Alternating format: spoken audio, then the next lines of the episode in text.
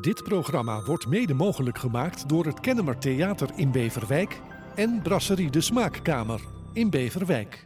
Dit is Bekijk het maar met Mausgranaat. Hartelijk welkom bij weer een nieuwe podcast. Vandaag zijn we naar Castricum gereden bij Forte Kinderopvang en daar gaan we praten met Esther Zijl. Esther, wat fijn dat we bij je mochten langskomen in jouw drukke werkzaamheden of tijdens jouw drukke werkzaamheden. En uh, dat je ons wat kunt vertellen over de kinderopvang in zijn algemeenheid en Forte Kinderopvang wellicht in het bijzonder. Maar misschien wel even leuk om te zeggen wie Esther Zijl is. Ja, dat doe ik allebei uh, graag. Um, Esther Zijl, ik ben uh, bijna vijftig jaar, bestuurder van Forte Kinderopvang. Ik woon in Heilo met twee kinderen. Eentje op het voortgezet onderwijs en eentje nog in het basisonderwijs. Maakt ook gebruik, die laatste, van de B S O van Forte. Dus ik ben ook nog echt uh, gebruiker van kinderopvang.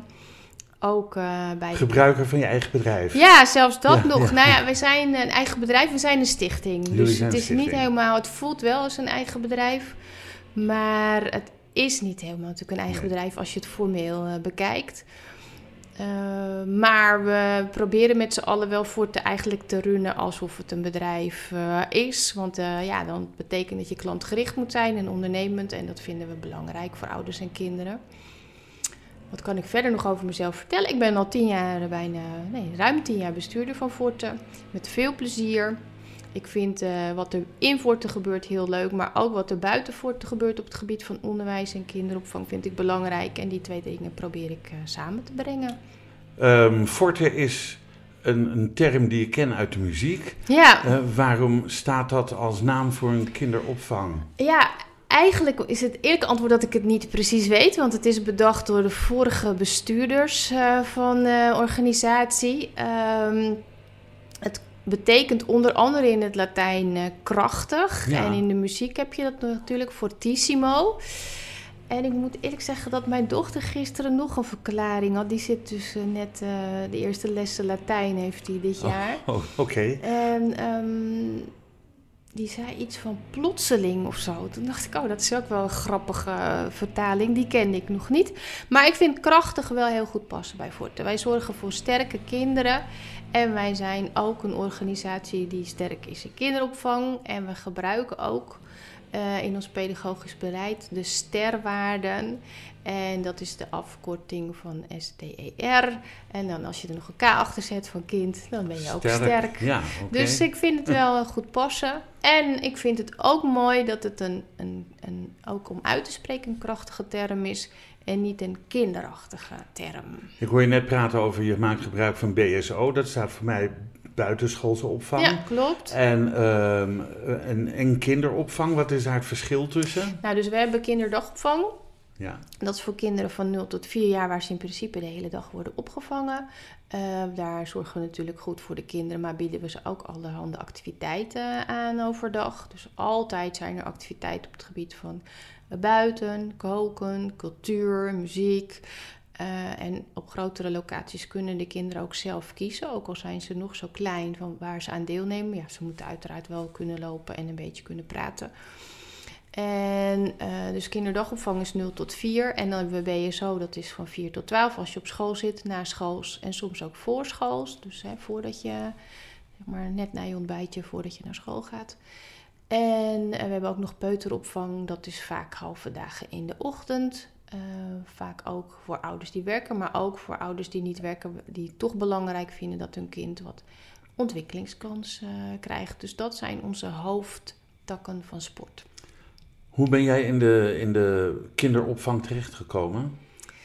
Ja, uh, via een niet zo logische uh, weg. Nou, ik... vertel. Maak me gek. Uh, nou, zo gek is het ook niet. Nou, heel veel mensen vinden het wel heel raar.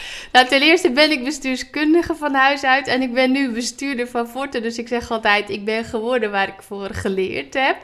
En dat kunnen toch niet zo heel veel mensen ja. zeggen. Uh, maar om precies te zijn ben ik politicoloog. Ik heb heel lang in het bedrijfsleven gewerkt. Met heel veel plezier. Heel veel gedaan op het gebied van innovatie, I C T, techniek. Veranderingen, verandermanagement. Ik vond het superleuk. Ik denk ook dat ik in sommige van die dingen heel goed was. Niet in alles. Maar uh, ik dacht wel, ja, waar het over gaat vind ik eigenlijk niet zo belangrijk meer. Of het nou over... Ik heb bij post bijvoorbeeld gewerkt, postzegels verkopen. Of bij callcenters en dan moest je lottoloten verkopen. Um, ik vond het niet zo belangrijk. En toen dacht ik, ja, ik moet nu echt een switch gaan maken. Of iets met zorg of kinderopvang of onderwijs. En uh, het werd kinderopvang. En ik denk achteraf dat dat wel heel erg klopt. Omdat het en een maatschappelijke functie heeft. En bijdraagt aan de waarde van het leven van mensen. En dat je in de kinderopvang echt wel ondernemerschap kan tonen. Meer en makkelijker dan bijvoorbeeld in het onderwijs of in de, in de zorg. Uh, allemaal wel branches waar heel veel regels zijn. En waarbij je met de overheid te maken hebt. Nou, dus in die zin is het fijn dat ik snap vanuit mijn achtergrond hoe dat in elkaar uh, steekt. Dat ik dat ook interessant vind. Maar omdat ik in het bedrijfsleven wel echt gezien heb hoe leuk het is om te ondernemen. En, en resultaten te halen. En klantgericht te zijn. En te innoveren. Ja, denk ik dat ik die twee dingen mooi kan samenbrengen. En uh, op een gegeven moment was ik al een poosje in de kinderopvang aan het werk en werd ik zelf ook nog moeder. Ja, dan heb je ook vanuit die rol nog toegevoegde waarde. Dat je merkt van, wat heb je als gezin... Merkte je dat het anders was toen je moeder werd? Ja. Dat jouw rol binnen de organisatie ook anders werd? Nou, ik vond het... Sowieso voelt het eigenlijk meer gelegitimeerd om zo'n rol te hebben als je zelf moeder bent. Ik vond het wel ingewikkeld dat ik in de kinderopvang werkte. En moest bedenken wat gezinnen en ouders en kinderen nodig hadden. Um, ja, dus ik voelde... Maar was dat, was dat de reden voor jou ook om kinderen te nemen toen je hier werd? Dat je dacht, oh, nou moet ik ook kinderen nemen. Nee, sterker nog. Oh. Uh, toen ik startte in de kinderopvang, dat was niet bij Forte, maar bij een ander bedrijf in Noord-Holland. Toen werd mij gevraagd, want ik had een zekere leeftijd van... Uh, goh, je hebt geen kinderen. Hoe zit dat? Ik zeg, nou ja, als het aan mij had gelegen, had ik ze toen al gehad. Maar ik heb gewoon heel lang gedaan over het krijgen van kinderen. Dus het is ook best wel confronterend om te werken in een omgeving met veel kinderen... als je zelf geen kinderen hebt en je wil ze wel graag, ze graag hebben. Ja, ja. Uh, maar het is ook wel weer gaaf, graag, gaaf om bij te dragen aan het leven van mensen met kinderen... als je ze graag wil hebben en je hebt ze niet. Want je hebt dan toch een zekere betrokkenheid erbij. Maar uiteindelijk uh, kwam er toch eerst nog één uh, heel spontaan en later nog één. En dan kan je je ook in die rol weer beter verplaatsen. En dat geeft wel uh, ja, dat je nog iets meer toegevoegde waarde hebt. Een stuk meer waarde, ja. Ja. Ja. Wat ook wel cru is, want ik weet natuurlijk als het anders was geweest... en ik had ze uiteindelijk niet gekregen, dat ik, dat, dat, dat dat anders was geweest. Dus voor je gevoel doe je altijd iemand tekort als je dit zegt. Ja. Ja. Ja, zo is het leven ook ja, een beetje. Ja, klopt. Um, je zegt net van, je, je zit binnen het bestuur van Forte. Ja. Wat is jouw functie daarin? Ja, ik ben de directeur-bestuurder. We zijn uh, een stichting met een eenhoofdige raad van bestuur, heet dat dan. Een eenhoofdige raad van bestuur. Ja. Ik dacht dat je, ja, om... om dingen voor elkaar te krijgen, toch minimaal drie mensen moeten hebben... om meerderheid van stemmen te uh, kunnen krijgen. Ja, nou, deze stichting heeft dus nog een raad van toezicht. Oké. Okay. Uh, dus daar zal ik zoiets over vertellen. En wij zijn met een managementteam, vorm ik de, zeg maar, de directie. En we zijn nu met z'n drieën, we zijn ook een poos met z'n vieren geweest. En misschien uh, gaan we wel weer iemand erbij zoeken, dat weet ik op dit moment nog niet. Dus in principe runnen we met z'n drieën de organisatie...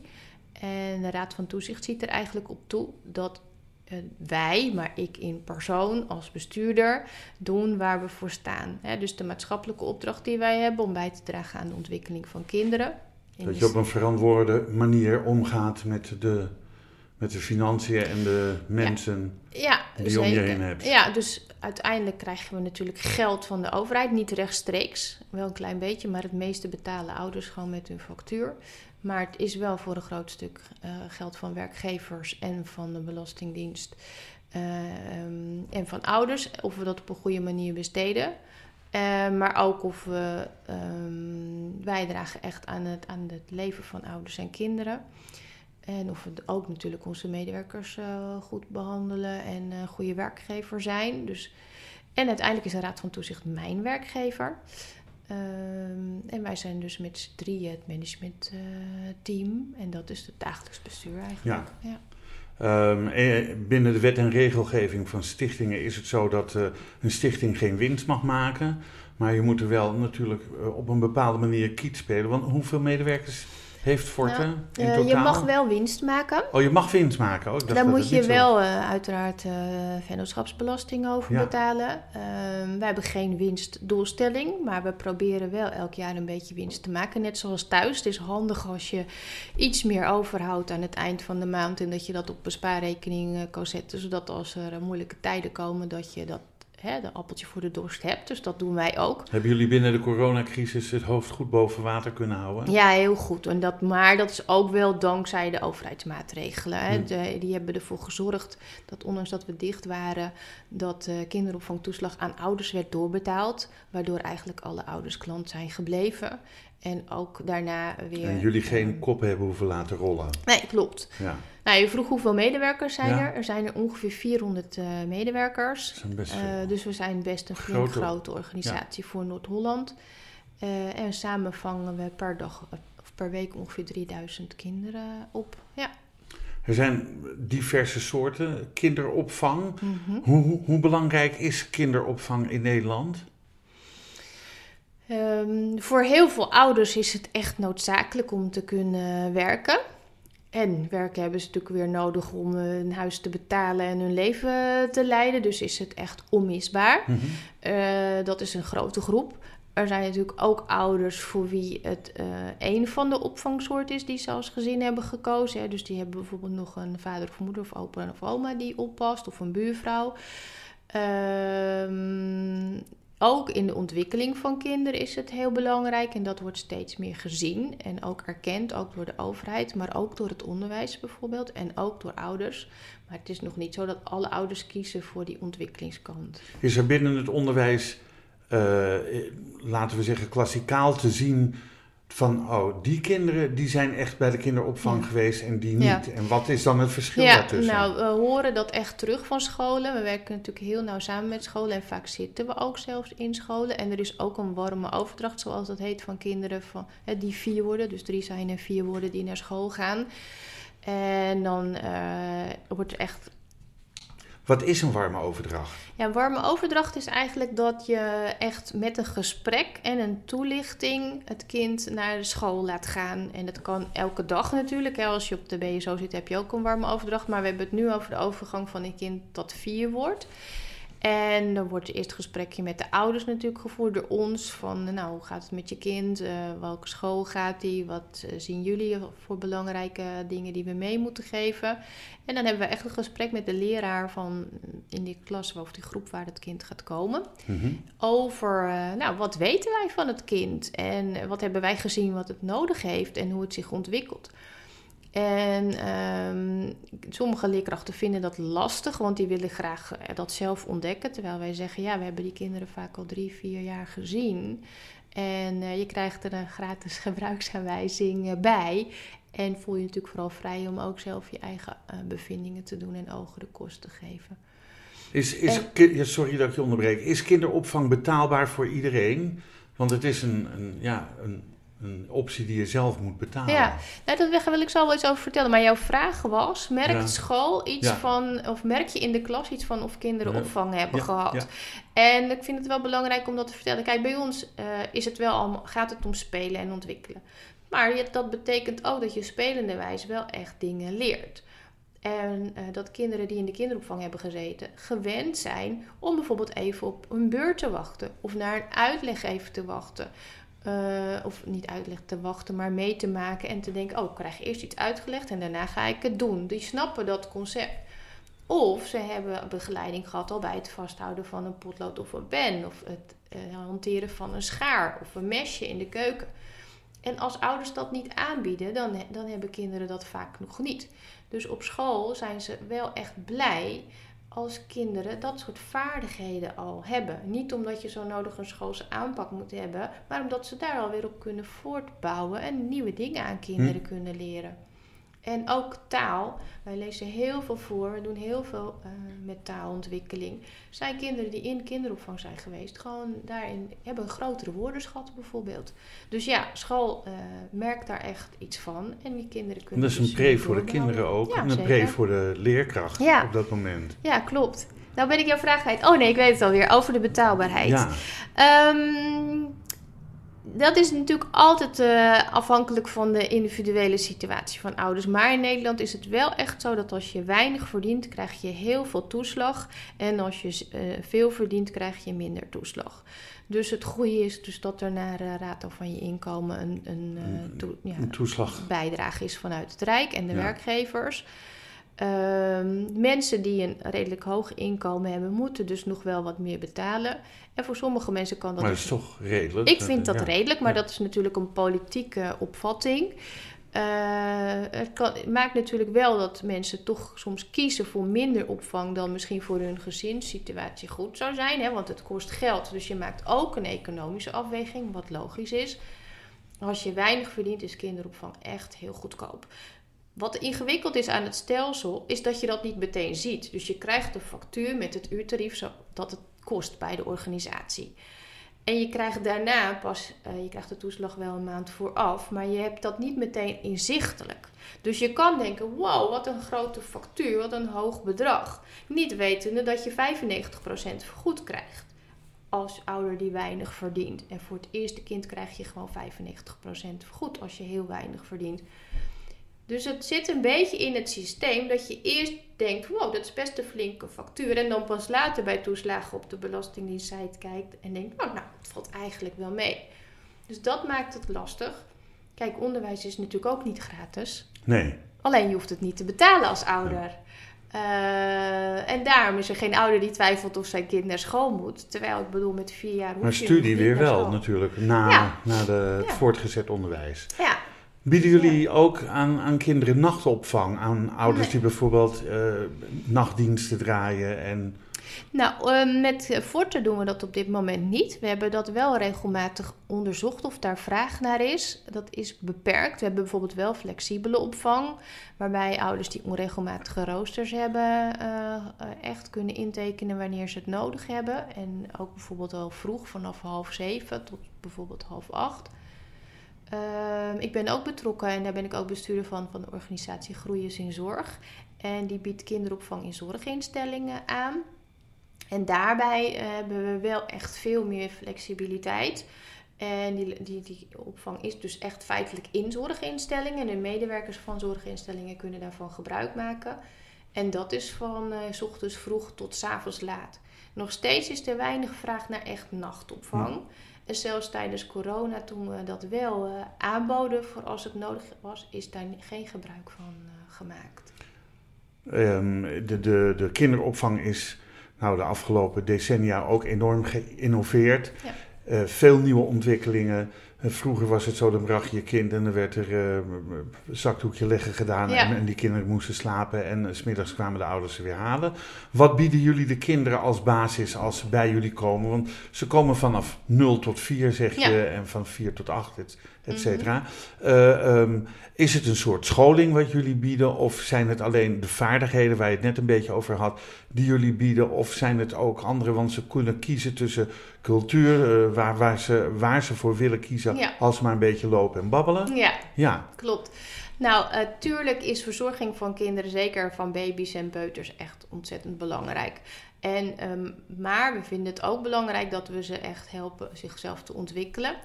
Uh, en hun talenten te, te ontplooien. Nou, dat klinkt heel uh, grappig voor een peuter van één of twee. Maar het is ook echt algemeen bekend dat naarmate hoe jonger het kind, hoe beter het is om de hersenen te stimuleren. Daar is natuurlijk steeds meer onderzoek naar gedaan. Dat je al die synapsen die in je hoofd uh, zitten, hoe meer je die traint, hoe meer profijt je daarvan hebt in het latere leven. Ja. Nou, hoe doe je dat dan? Ja, inderdaad niet door een soort scholingsprogramma aan te bieden, maar wel prikkels en, en ontwikkeling. Nou, bij baby's kan dat bijvoorbeeld allerlei materialen al aanbieden zijn, terwijl bij peuters is dat natuurlijk echt meer in de vorm van activiteiten. Of uh, uh, ook materialen, maar dan bijvoorbeeld inderdaad uh, spullen in de keuken of uh, buiten natuurlijke materialen. Dus wij hebben daar wel echt een, een aanbod van activiteiten waarop kinderen, ja, waar kinderen echt met natuurlijke dingen in aanraking komen. Maar het kan ook wetenschap en techniek zijn. Het klinkt heel zwaar, maar technisch is natuurlijk ook al een proefje met water. En doe er maar iets in en wat valt naar beneden en wat blijft drijven en waarom. En kinderen helpen daarover na te denken. Uh, dus dat bieden we. Wa- wat, voor, wat, voor, uh, wat voor mensen begeleiden die kinderen? Want ja. als, uh, als theaterkenner heb ik daar natuurlijk geen enkel idee van. Nou, theatermakers zijn ook heel goed in het uh, begeleiden. Van ja, dat heb ik gezien. Uh, daar kom ik straks nog ja. eventjes op. Ja. Dat is juist heel leuk. Dus uh, ja, we hebben pedagogische medewerkers. De meeste zijn, uh, komen van het uh, mbo. Sommigen komen van het hbo en hebben bijvoorbeeld pabo gedaan of een andere achtergrond of een sportopleiding. Uh, We vinden het zelf heel leuk als het team vrij divers is. Met, met diverse achtergronden, waardoor je ook echt wat anders kan aanbieden. Ook divers in leeftijd, uh, bijvoorbeeld, hè, van jong tot oud. Um, maar gemiddeld genomen zijn het M B O drie of M B O vier medewerkers. En, geen kinderpsychologen die in dienst zijn? Of? Uh, die hebben we wel, maar die, werken, die maken bijvoorbeeld het beleid. Of die gaan naar de locaties toe als er kinderen geobserveerd uh, moeten worden. Omdat ze denken, gaat het wel goed met ze? Dan hebben wij dus iemand die er echt even langskomt. We hebben ook iemand die video-interactiebegeleiding doet. Die filmt eigenlijk, dus dat is ook een, een pedagoog. Die filmt uh, interactie tussen het kind en de medewerker. En dan gaat ze het met die medewerker bekijken van ja, wat deed je nou en wat zag je nou en waarom deed je wat je deed en als je het nou anders zou doen, wat zou er dan gebeuren? Dus dat zijn uh, ja, professionele interventies die wij zelf kunnen doen. Dat is mooi, maar uh, um, ontdekken jullie ook bijvoorbeeld, uh, jullie jeetje, wat is er kind druk, wordt, wordt die gediagnosticeerd ja. op A D H D of uh, um, misschien wel... Uh, autisme ja. of uh, andere zaken, ja, dat, wij, ja, of dat zien... jullie de ouders daarop alert kunnen maken. Ja, zeker. Wij zien kinderen natuurlijk echt vaak en veel. En we zien ook andere kinderen. Dus we kunnen ook uh, de ontwikkeling van een kind vergelijken met die van anderen. En elk kind ontwikkelt zich in zijn eigen tempo. Maar als wij zien dat kinderen bijvoorbeeld motorisch uh, dingen nog niet doen en ook nog niet willen ontwikkelen, ja, dan, dan bespreken we dat met ouders. Van wij zien dit, zien jullie dat ook? Ja. Uh, ja, als ouders zeggen, ja, dat zien wij ook, maar het andere broertje had dat ook en het kwam wel goed. Nou, dan laat je het misschien. Maar als ouders zeggen, ja, wij zien dat ook. En we vinden het vreemd, zeg je, nou misschien moet je toch een keer even naar de huisarts of naar de fysiotherapeut. Of uh, met spraak bijvoorbeeld, ja. speelt dat vaak. Uh, en ouders komen ook wel vaak echt aan ons vragen van, is dit normaal? Is dit, klopt dit? Hoe zien jullie dit vaker? Ja. Dus die, ja, zeker, wij adviseren ouders. Wij kunnen het niet diagnosticeren, dat willen we ook niet. Maar we benoemen wel heel erg wat we zien. En dan kunnen ouders er zelf ja. mee aan de slag. Ja, en soms geven we natuurlijk wel advies van, nou ja, als het bijvoorbeeld gaat over bewegen. Als je nou dit en dat elke dag doet, uh, niet vanuit medisch, maar misschien vindt het kind leuk om meer buiten te spelen en gaat hij daardoor meer bewegen ja. of uh, helpen. Misschien jullie kunnen, kunnen meer inspelen op de interesses van het kind. Ja. ja, ja, ja. Bieden jullie personeel ook uh, um, scholing en of bijscholing ja, bij bepaalde innovaties in de kinderopvang? Um, ja, er is sowieso uh, scholing die ver, verplicht is. Uh, bijvoorbeeld uh, B H V en E H B O en dat soort dingen. Maar wij bieden ook heel veel trainingen echt specifiek over ontwikkeling van uh, kinderen. Uh, dus bij baby's is dat weer anders dan bij oudere kinderen. Of uh, hoe ga je om met huilbaby's? Of hoe ga je om met druk gedrag? We hebben bijvoorbeeld een training die gaat specifiek over lastige jongens. Klinkt heel logisch, maar als je een B S O hebt waar heel veel drukke, moeilijke jongens zitten, is het heel fijn als je leert hoe je daarmee om uh, moet gaan. Ja. Uh, dus dat is echt meer uh, hoe ga je om met kinderen. En ja, we hebben inderdaad ook trainingen die meer gericht zijn op nieuwe activiteiten. Bijvoorbeeld beweegactiviteiten. Hoe kan je die nou op een gave manier aanbieden? Of uh, op het gebied van wetenschap en techniek. Hoe kan je dat leuk uh, organiseren, zodat je kinderen echt helpt uh, goede vragen te stellen en onderzoekend gedrag te tonen. Dus ja, we hebben zowel op pedagogisch vlak als inhoudelijk vlak bieden we heel veel opleidingen aan. En de meeste kunnen uh, mensen gewoon zelf uitkiezen en dan uh, deelnemen. Ik heb jullie uh, jaarverslag van vorig jaar ook doorgelezen. En toen viel me op dat jullie nul uh, klachten bij de geschillencommissie ja. hadden. Ik denk, nou, dan zijn jullie toch wel een heel erg uh, mooi bedrijf. Mm. Hoe komt dat en hoe verklaar je dat? Nou, sowieso uh, hebben we uiteraard wel klachten. Ja. Uh, en ik zeg altijd, eigenlijk moet het elk jaar meer worden. Dat klinkt een beetje raar. Maar uh, het gaat om klachten en meldingen. Dus meldingen kunnen ook wensen zijn of verzoeken die ouders uh, hebben. En die registreren we allemaal. Nou, met coronajaar was dat natuurlijk wat minder, omdat we gewoon minder opvang hadden geboden. Um, maar als je een klacht goed oppakt, als je uh, daarover in gesprek gaat kijken wat, het, wat er echt speelt, wat er aan de hand is, hoe je het kan oplossen. Of dat je kan uitleggen waarom je gedaan hebt wat je gedaan hebt. En de ouders begrijpen dat. Uh, ja, dan gaan ze niet naar de geschillencommissie, want dan heb je ze gewoon gehoord en dan voelen ze zich gezien. En soms heb je het opgelost, dat probeer je natuurlijk altijd, maar dat doe je ja. natuurlijk niet altijd. Wat en is dan een veel voorkomende uh, klacht of uh, vraag of wens? Oeh, om het niet te negatief te maken. Na, maar... Ja, nee, dat, dat moet ik even over nadenken. Um, nou, bij baby's gaan veel klachten natuurlijk toch over uh, voeding of uh, luiers of dat soort uh, zaken. Um, en dan vragen ze of jullie wel dezelfde luiers gebruiken ja, als de ouders thuis. Rode billetjes hebben en of het dan wel vaak genoeg verschoond is. Of, uh, nou... Kijk, als je een kind uh, wordt opgehaald en heeft rode billetjes en je weet niet wanneer de luier verschoond is, kan je je natuurlijk afvragen, is dat nog wel pas gebeurd? Dat is natuurlijk heel moeilijk als je, ja, je bent er niet bij. Je moet er maar op vertrouwen dat we op het juiste moment het flesje hebben gegeven en de luier hebben verschoond. En we maken wel een logboek uh, daarvan ja. en dat communiceren we wel terug. Maar natuurlijk als je dan iets aantreft waarvan je denkt van voelt mijn kind zich wel helemaal goed, dan gaat het vaak over van ja, maar wat is er dan gebeurd in die tijd dat ik er niet bij was? Um, ja, en het andere is heel praktisch. Uh, mensen willen soms opvang op dagen dat wij vol zitten. En daar zijn, zijn ze, ja, dat is dan natuurlijk, uh, zeker als je wil ruilen bijvoorbeeld, niet altijd mogelijk. Ja. En ja, als je dan omhoog zit met je werk, dan, uh, dan zijn mensen daar natuurlijk begrijpelijk niet, niet blij, mee. blij mee. Nee. nee. Maar ja, ik kan geen plek toveren. En de wetgever is best streng over hoeveel kinderen wij mogen opvangen. Ja. Dus ja, daar moeten we ons ook aan houden. Ik had uh, het afgelopen weekend had ik een gesprek met iemand uit de kinderopvang. Mm-hmm. Leuk. En uh, ik vroeg, wat maak jij nou mee? Want ja. vooruitlopend op dat ik met jou zou gaan praten hierover. Toen zei ze, nou, het is soms best wel eens vervelend. Dan uh, komt een kind, de ouders roken allebei in de auto. Dat kind dat stinkt als een rookbom. Oh. En dan vragen die ouders, zorg je wel weer dat hij schoon en fris terugkomt? Dat, dat, soort, ja. dat ik denk van ja, dat is, dat is ja. ook een stukje andere kant. Waardoor je in een, hmm. misschien een soort van loyaliteitsprobleempje uh, ja. uh, komt. Nou ja, kijk, um, ouders stellen terecht hoge eisen aan de kinderopvang. Uh, en ja, feitelijk probeer je het natuurlijk beter te doen dan, dan thuis. Want thuis moet je ook nog gewoon als ouder de was doen, de telefoon opnemen, Tuurlijk, de boodschappen ja. doen en koken en weet ik veel wat. En wij zijn er de, de hele dag voor het kind. Uh, dit specifieke voorbeeld ken ik niet, maar natuurlijk gebeurt het wel dat je denkt, ja, het kind wordt niet uh, zo goed verzorgd thuis als je als kinderopvanger zou vinden dat het zou moeten. Um, Maar ja, mensen hebben ook gewoon hun hele leven met alles wat, uh, wat daarbij hoort. Hm. En als, je dan, als wij dan een paar uur of een paar dagen per week een veilige plek kunnen bieden waar dat kind zich kan ontwikkelen. Waar die gezond eten krijgt, waar, die, de, waar de tijd voor hem genomen wordt, waar die op tijd kan slapen.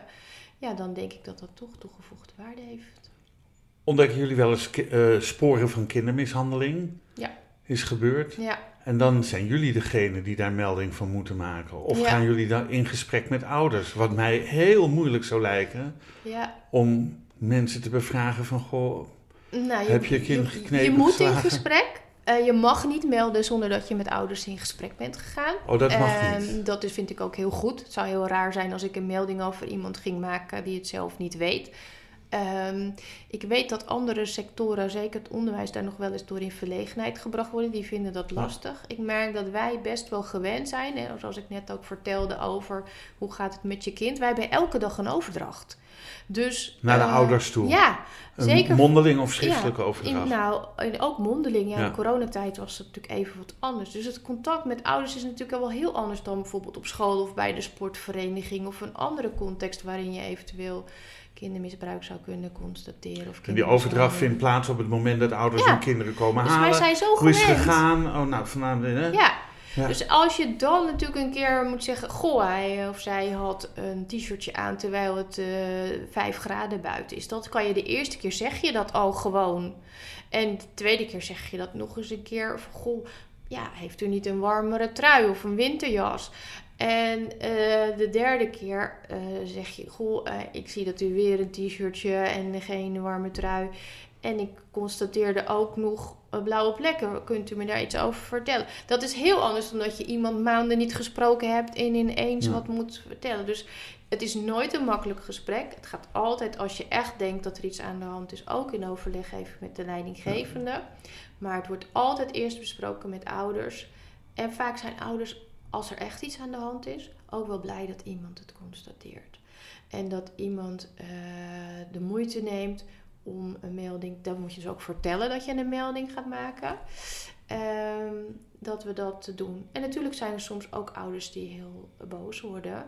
En, um, maar het is onze taak en die nemen we heel serieus. En ja. dat moet ook. Hebben jullie naast het reguliere programma wat jullie bieden, tijdens uh, vakanties, weekenden, ook nog programma's die jullie bieden? Want ouders, ja, je hebt sommige ouders die gewoon over weekenders dag, avond, nachtdiensten draaien. Ja. Nou, op dit moment uh, hebben we geen aanbod dus 's nachts en in het weekend. Uh, we onderzoeken dat wel regelmatig, maar daar is gewoon niet echt uh, ja, voldoende vraag uh, naar. Uh, dus dat hebben we niet. Uiteraard wel uh, in de vakanties uh, ja, en, en gewoon door de weeks. En in de vakanties, in de schoolvakanties, zijn de kinderen natuurlijk ook de hele dag op de B S O. Dus niet alleen na schools of voorschools, maar gewoon de hele dag. En daar wordt uiteraard heel veel gebruik van uh, gemaakt. En dan bieden we natuurlijk ook een heel ander programma op de B S O dan alleen als je een paar uur uit school nog uh, komt. Dus dat gaat veel meer over uitstapjes, inderdaad vaak theater, muziek, um, uh, workshops. Dus dan heb je echt het vakantiegevoel. En dat is zowel in de grote vakantie als in de andere vakanties. Waarin onderscheidt Forte zich van andere kinderopvangcentra? Um, dat is altijd gevaarlijk om dat natuurlijk uh, zo uh, over de hele linie te zeggen. Want er is gewoon heel veel goede kinderopvang in Nederland. Maar een aantal dingen dat wij doen springt er wel echt uit. Nou, dagelijks denk ik dat wij gewoon echt service bieden. Als het gaat bijvoorbeeld, we hebben voor ouders Goede, tijden, goede openingstijden die kloppen bij het leven van ouders. Um, we hebben bijvoorbeeld koffie to go en thee to go. Als je dan nog lekker in je auto moet stappen en naar je werk moet rijden, kan je dat meenemen. We hebben warme maaltijden op alle locaties, bijna alle locaties voor kinderen. We hebben bijvoorbeeld de zwem-B S O op heel veel locaties. Dus dan brengen we kinderen, als ouders dat willen, naar zwemles. En dan kunnen ze daar diploma zwemmen. Dus dan hoeven ouders dat niet zelf maar Hebben jullie te doen. Daar busjes voor? Of ja. mogen begeleiders zichzelf met hun eigen auto? Uh, nee, dat... nee, liever niet met eigen auto. Nee. Dat, uh, Verzekeringstechnisch nee, is dat, dat doen natuurlijk we niet. Uh, een hele keer een enkele uitzondering daar gelaten. Maar we hebben zestien auto's. We hebben ook andere vormen van vervoer. En als dat uitgebreid moet worden, dan breiden we dat uit. Dus dan brengen we kinderen inderdaad naar het zwembad. Of we lopen met de groep afhankelijk van waar het is. Um, dus jij vroeg van ja, waar, waar, waar linken we in uit? Nou, dat soort extra service.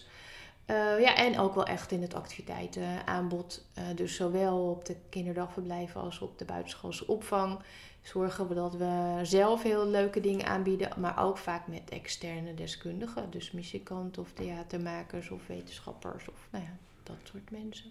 De zomer, de afgelopen zomer mocht ik bij jullie komen kijken bij Uh... hoe heet het nou, de zomer? De, de zomer, tuin van de toekomst. Tu, de tuin van de toekomst, ja precies. In een prachtig gebouw ergens in Alkmaar, waar mm-hmm. ik naartoe uh, kwam. En waar overal activiteiten te doen waren op het gebied van, je noemde al eerder wetenschap, toneel, maar ook met camerawerk en ja. uh, uh, uh, keukendingetjes, ja. uh, toestanden. Uh, heel veel kinderen die Uh, kakelend door het rondriepen en muntjes moesten zoeken. En d- dus had ook een, heel, een soort rode draad ja, binnen, binnen dat spel gebeuren. Ja. Um, hoe zijn jullie daartoe gekomen? Is dat een van de, een van de, de, hoe noem je dat, de, de meer, meer uh, waarde van de opvang die jullie ja. bieden naast het reguliere programma. Ja, we zijn aan het kijken eigenlijk hoe we ook binnen de reguliere opvang, maar ook daarbuiten een aanbod kunnen maken waardoor kinderen zich uh, nog meer kunnen ontwikkelen. En ook zeg maar een aanvulling op bijvoorbeeld het taal- en rekenonderwijs. Hoe zouden we nou uh, wetenschap en techniek en, en uh, echt de wereld meer naar binnen kunnen halen? En de tuin van de toekomst was één van de sporen waarin we dat onderzoeken. Maar we, we proberen ook te onderzoeken door te doen. En de tuin van de toekomst was, om het even in slecht Nederlands te zeggen, een real-life game voor kinderen. Ja. Uh, waarbij ze eigenlijk in een soort spel van drie dagen in de vorm van een toneelstuk um, de wereld of de aarde uh, gingen redden. Dus het, de drager is het thema duurzaamheid. En daar waren inderdaad acteurs, muzici die uh, het spel vertelden en die de kinderen daarin uh, meenamen. Maar het aanbod gedurende die drie dagen was echt gericht op ja, de wereld van buiten naar binnen halen. En ze gingen ook zelf naar buiten, want het was ook vlakbij de Hortus of in ja. de Hortus. Um, dus met echte materialen proberen ook echte ideeën te bedenken en die handen en voeten te geven. En uh, daarmee konden ze inderdaad munten verdienen. Nog slechter Nederlands, tokens. Tokens, en, natuurlijk. Um, kijk, kinderen zijn natuurlijk, dit was van zes tot veertien jaar, zijn natuurlijk best wel gewend. Ook tegenwoordig gaan Engelse termen, zeker als ze veel spellen doen. Of dat nou online of offline uh, is.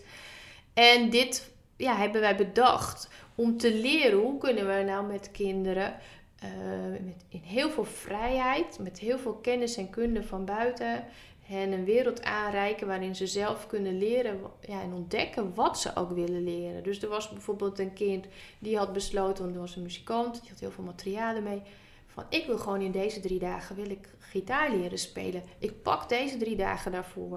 Er was een andere jongen die had nog nooit een naaimachine gezien en er was een naaiatelier met allemaal materialen, dus met name tweedehands kleding, maar ook nog wat ander materiaal. Die heeft gewoon een aantal dagen daar zitten naaien. En die noemde het de machinekamer. He, dus hoe eventjes, uh, hoe genderneutraal kan je dingen doen. Ja. En uh, ja, die heeft dus tassen gemaakt en kussens. En ja, had hij nog nooit gedaan. Ja, als jouw vader of moeder toevallig hij vond het leuk om het te doen. Heeft. Ja, die vond het fantastisch. Ja. Ja, en sommige kinderen gingen zich dus echt individueel uh, daarin uh, meer storten. En anderen gingen echt samen iets uh, bouwen. Maar ging het ook een beetje over duurzaamheid, klimaat en ja. dat soort dingen. Maar dat is toch een hele mooie manier om kinderen op zo'n jonge leeftijd bewust te laten worden van wat er speelt in de wereld. Ja, ik denk ook dat het echt... Uh, nou, het zat sowieso was het vol. Daar hadden we zeg maar uh, meer dan uitverkocht. Dus dat, dat, daar is vraag naar uh, dit soort dingen. Er is behoefte aan. En ik denk ook dat kinderen echt behoefte hebben aan om, om met echte dingen bezig te zijn. Dit, is de, de, de, dit zijn de problemen die zij nu lezen in de krant. Die ze nu horen op de televisie. Uh, of als ze nog televisie kijken. Nou, op internet dan. Want volgens mij hoort er niet zoveel of tv meer gekeken. Ja, precies. En op school. Hier, ja. dit, volgens mij gaat het erom. De kinderen willen met echte dingen bezig zijn. En niet met de alsof uh, dingen. En, uh, en, en ze kunnen zeker op een bepaalde leeftijd daar, als je ze begeleidt, zelf keuzes zien maken. Wat wil ik leren en wat wil ik uh, kunnen? En natuurlijk is het dan misschien wel eens een keer dat ze een dag uh, verklooien, excuseer helemaal. Uh, maar dan hebben ze ontdekt dat ze dat niet leuk vonden. Of dat een dag verklooien. Maar ook dat, dat is een leerproces. Zonde, ja, ja, precies. Ja. En vervelen en al die dingen meer. Maar bijvoorbeeld, de, ze gingen in de groep in de Hortus. Gingen ze eetbare planten en medicinale planten bekijken. Dat was een workshop, die, daar gingen de meeste kinderen heen. Hoe is ja. dat idee van de toekomst, uh, van de tuin van de toekomst, de tuin van de toekomst, ja. ontstaan? Wie heeft dat ontsproten? Bij wie is dat ontsproten? Nou, het is een proces wat langzaam is ontstaan. Wij hebben een paar jaar geleden de Fort Experience gestart. Daar op de Beverkoog uh, in Alkmaar bij de Hortus. Ik wilde graag een plek waarin wij activiteiten voor kinderen en ouders gingen aanbieden, waar we die echte materialen naar binnen konden halen. En de, het is in het oude V S M-gebouw, dus het mocht ook. Je mag modder naar binnen halen, skatebanen, alles mag, want het, het kan niet zoveel stuk aan dat gebouw. En in combinatie met die Hortus dacht ik ook, ja, je hebt daar ook echt die natuur en de dingen te ontdekken. En toen vlak voor corona hebben we daar nog best veel uh, activiteiten aangeboden aan kinderen. En die waren toen nog vooral op het vlak van programmeren en websites bouwen. Maar ook aan kinderen en ouders. En dat bleek zo'n succes dat je met je kind een website ging bouwen. Of dat je met je kind uh, robots ging programmeren. Nou ja, en toen kwam corona. Dus toen viel dat stuk natuurlijk een beetje in duigen. Ja. En toen hebben we gezegd, we pakken die tijd van corona om, om eigenlijk dit door te denken en door te ontwikkelen.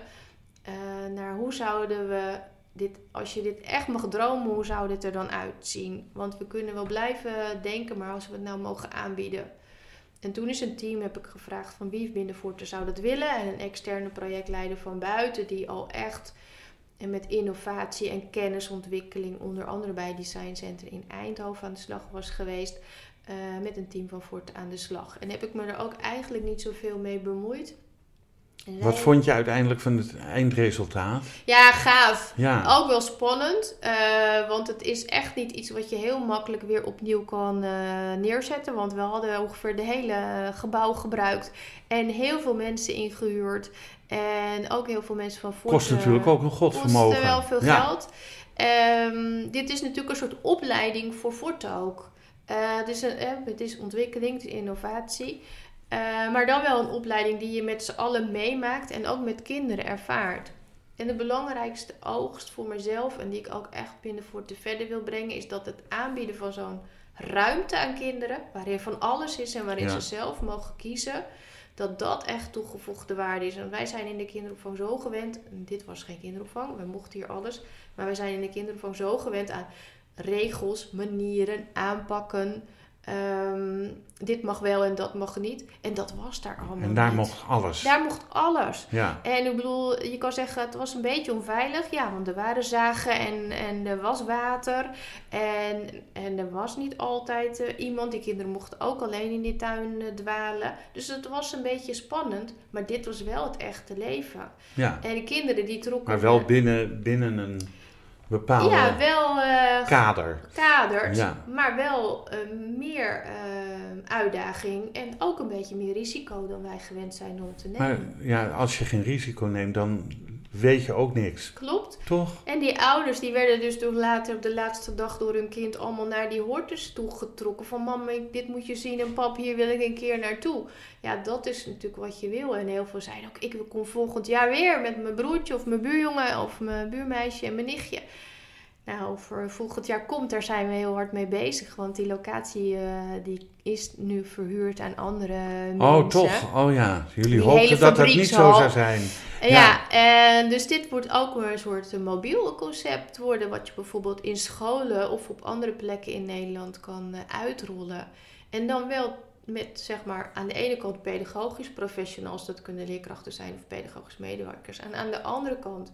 echt die mensen die een ander vak beheren. Dus van techniek of ja. sport of cultuur. Want dat vond ik wel echt een verrijkende combinatie. Hebben jullie als Forte toekomstplannen? Oh, heb je even. Heb je even? Ik zit ja. er toch? Nou, we hebben eigenlijk uh, toekomstplannen uiteraard voor de kinderopvang zelf. Ja. En dat zijn twee belangrijke hoofdsporen. We zijn heel erg met duurzaamheid bezig. In de kinderopvang als van wat bieden we aan aan kinderen aan activiteiten. Maar ook hoe doen we het. Dus de dingen die we doen gaan over duurzaamheid en over groen en zoveel mogelijk naar buiten. Uh, maar het gaat ook over voeding. Uh, het, we hebben nu een gesprek, moet je dan geen vlees meer eten? Ja, ik ga dat niet beslissen. Dat moeten ze samen maar beslissen. Uh, maar ook hoe gaan we de energievoorziening duurzamer doen? Het vervoer, um, de verlichting. Hè, dus een aantal dingen die we natuurlijk zelf moeten faciliteren echt. En wat is... Uh... te realiseren binnen nu en vijf jaar? Nou, best veel. Kijk, uh, moestuinen zijn bijvoorbeeld al op heel veel plekken. Dus daar eten ze ook al zelf van. Niet alles, maar wel een deel. En dat gaat natuurlijk dan ook heel erg over samen met de kinderen dat doen. En Leuk. bewustzijn creëren. Afvalscheiding zijn ze allemaal heel erg enthousiast voor. Um, ideeën als een repaircafé. Nou, misschien moet je dat wel bijvoorbeeld in die experience doen. En eens in de maand uh, zaterdag met uh, mensen daar dingen gaan uh, repareren. Ook het gebruiken van uh, mat- echte materialen in plaats van plastic of, of glitters die door de goot heen gespoeld worden. Dus dat soort dingen kan je eigenlijk meteen allemaal wel uh, doen. Ja, en elk gebouw verduurzamen, daar ben je natuurlijk wel even mee, uh, mee bezig. Uh, maar uh, je kan uh, echt wel veel doen in vijf jaar. Dus we hebben inderdaad uh, vijf jaar voor ons... Uh, kijken we vooruit. En het andere voor kinderopvang is dat we dat leren leren. Hè, in, in, dat we dat echt in een nieuw beleid gaan vormgeven. Dat betekent gewoon dat we een omgeving willen bieden waarin kinderen kunnen leren. En nou, wat vraagt dat van jou als pedagogisch medewerker aan vaardigheden? Welke vragen stel je dan? Welke activiteiten bied je dan aan? Met welke materialen werk je dan? Um, laat je het helemaal vrij of ga je het juist een beetje uh, sturen als van... Uh, jij gaat altijd koken omdat je dat leuk vindt, maar misschien wil je wel eens een keer wat meer met de natuur. Dus dan nodig je kinderen uit. Um, en wij kunnen daar nog veel professioneler in worden dan dat we nu zijn. Dus dat doen we voor de kinderopvang. En zo'n concept als de tuin van de toekomst. En we gaan bijvoorbeeld een technietheek openen. Dat gaan we ook in de Experience doen. Dat is een plek van, uh, waar we technisch speel- en lesmateriaal uitlenen. Waar, waar, waar gaat dat plaatsvinden? Um, ook in Alkmaar. Dus daar komt een soort bibliotheek, maar dan voor technisch speel- en lesmateriaal. Ja. En dat doen we samen met twee onderwijsinstellingen, met ISOOP en Ronduit. En uh, al het materiaal dat wij nu al hebben, als scholen en als kinderopvang, wordt daarin ja, neergezet. En alle medewerkers en leerkrachten kunnen dat lenen voor hun klas of voor een deel van hun klas. Uh, nou, waardoor we dus zo al drie keer zoveel materiaal hebben, want we hebben allemaal van alles. Ten tweede kunnen we ook um, mensen natuurlijk meeleveren met dat materiaal, die instructie kunnen geven of die workshops kunnen geven. Um, dus dat is al een kleine spin-off van de Forte Experience wat ontstaat. Zal ik, zal ik gewoon over vijf jaar terugkomen? Ja, graag. Esther? Je bent welkom. Ik wil het graag hierbij laten. Ik wil je ontzettend bedanken voor je tijd, Esther Zijl. Heel veel succes met, uh, met Forte en voor de toekomst mm-hmm. van Forte. En met alles wat jullie willen realiseren. Deze podcast wordt uitgegeven door de Vrijstaat Roots. Alles is na te lezen op w w w punt bekijk het maar punt com. Dank voor het luisteren en wat mij betreft graag tot de volgende podcast. Dit programma werd mede mogelijk gemaakt door het Kennemer Theater in Beverwijk en Brasserie De Smaakkamer in Beverwijk.